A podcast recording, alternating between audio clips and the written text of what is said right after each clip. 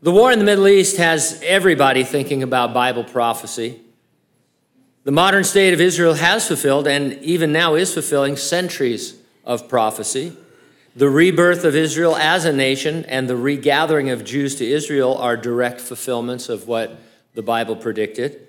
And the Bible also predicted that Israel would be a source of political upheaval and trauma for the other nations of the world.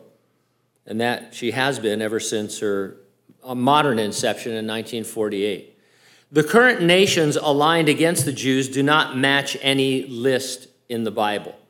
That means it isn't the invasion of Israel described by Ezekiel that is sometimes called the Gog Magog War.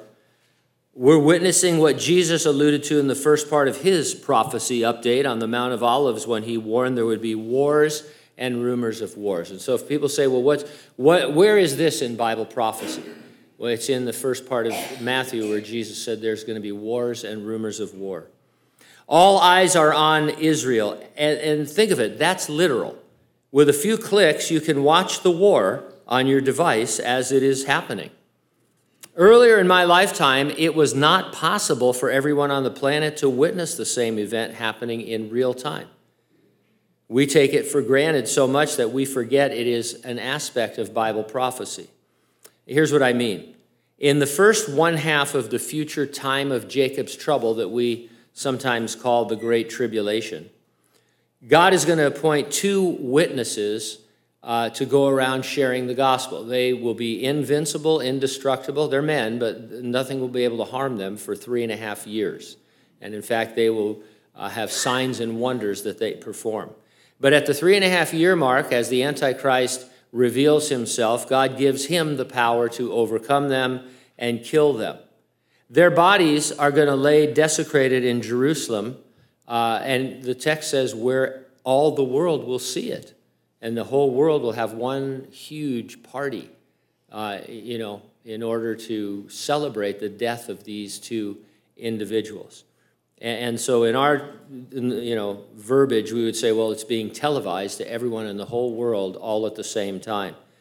That's kind of cool, actually, because what happens three days after they're killed? They rise from the dead while the whole world watches, and they go up into heaven. A neat testimony, huh? The death part I could do without, but the you know ascending into heaven's pretty cool. So there it is, the Bible predicting that everyone on planet Earth can see this event simultaneously what an absurd idea, what an impossible notion in the first century when John wrote this. And not just that, but every subsequent century until about the 20th century uh, when it, it started to become true. In that same talk that Jesus gave, he said, This gospel of the kingdom will be preached in all the world as a witness to all the nations, and then the end will come. Now, we believe that Jesus was describing conditions that will exist in the Great Tribulation. It is not necessary for everyone on the planet to hear the gospel before the resurrection and rapture of the church. So Jesus' comments have to do with after we're gone and what's going to be happening on the earth. And besides the two witnesses, there's going to be 144,000 Jews and a great angel all preaching the gospel to everyone on the planet. So we would expect that the gospel would go out to the world in big numbers because it's going to eventually, and it is. And what's interesting, I, don't know why, but I, I got a hold of, I was kind of led in a direction to look at these celebrities who are um, converting to Christ. We normally think of that in a specious way, you know, it's like, ah, you know, are they really? But uh, there's some interesting things happened in the last few weeks. Uh, how many of you know who Daddy Yankee is? Daddy Yankee? Yankee Daddy? No, Daddy Yankee. Anybody? One, 1,000, two. Big Daddy Yankee? All right, oh, that's it. Oh, sorry.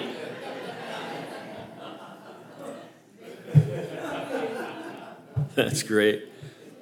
Well, you don't know who he is, but he shocked millions of fans when he announced that he will be devoting his life to Jesus from this point forward. He's a really, really big deal in the Spanish speaking world, a music superstar uh, that wants to use his platform to post a uh, clip of his life, of his live heartfelt message to fans. I, I, listened to part of it and then I realized it was in Spanish, but anyway. Seemed heartfelt though, yeah. Oliver Anthony shared how God radically changed his life and read scripture passages that have guided him amid his uh, fame in a recent interview on the Joe Rogan Experience podcast. Anthony, who found overnight success with his song, see, I knew you'd know that. We don't know Daddy Yankee, but we do know uh, Oliver. Anyway, rich men north of Richmond told host Joe Rogan in an August 30th episode that a month before he shot to fame, he gave his life to the Lord, changing the entire trajectory of his life.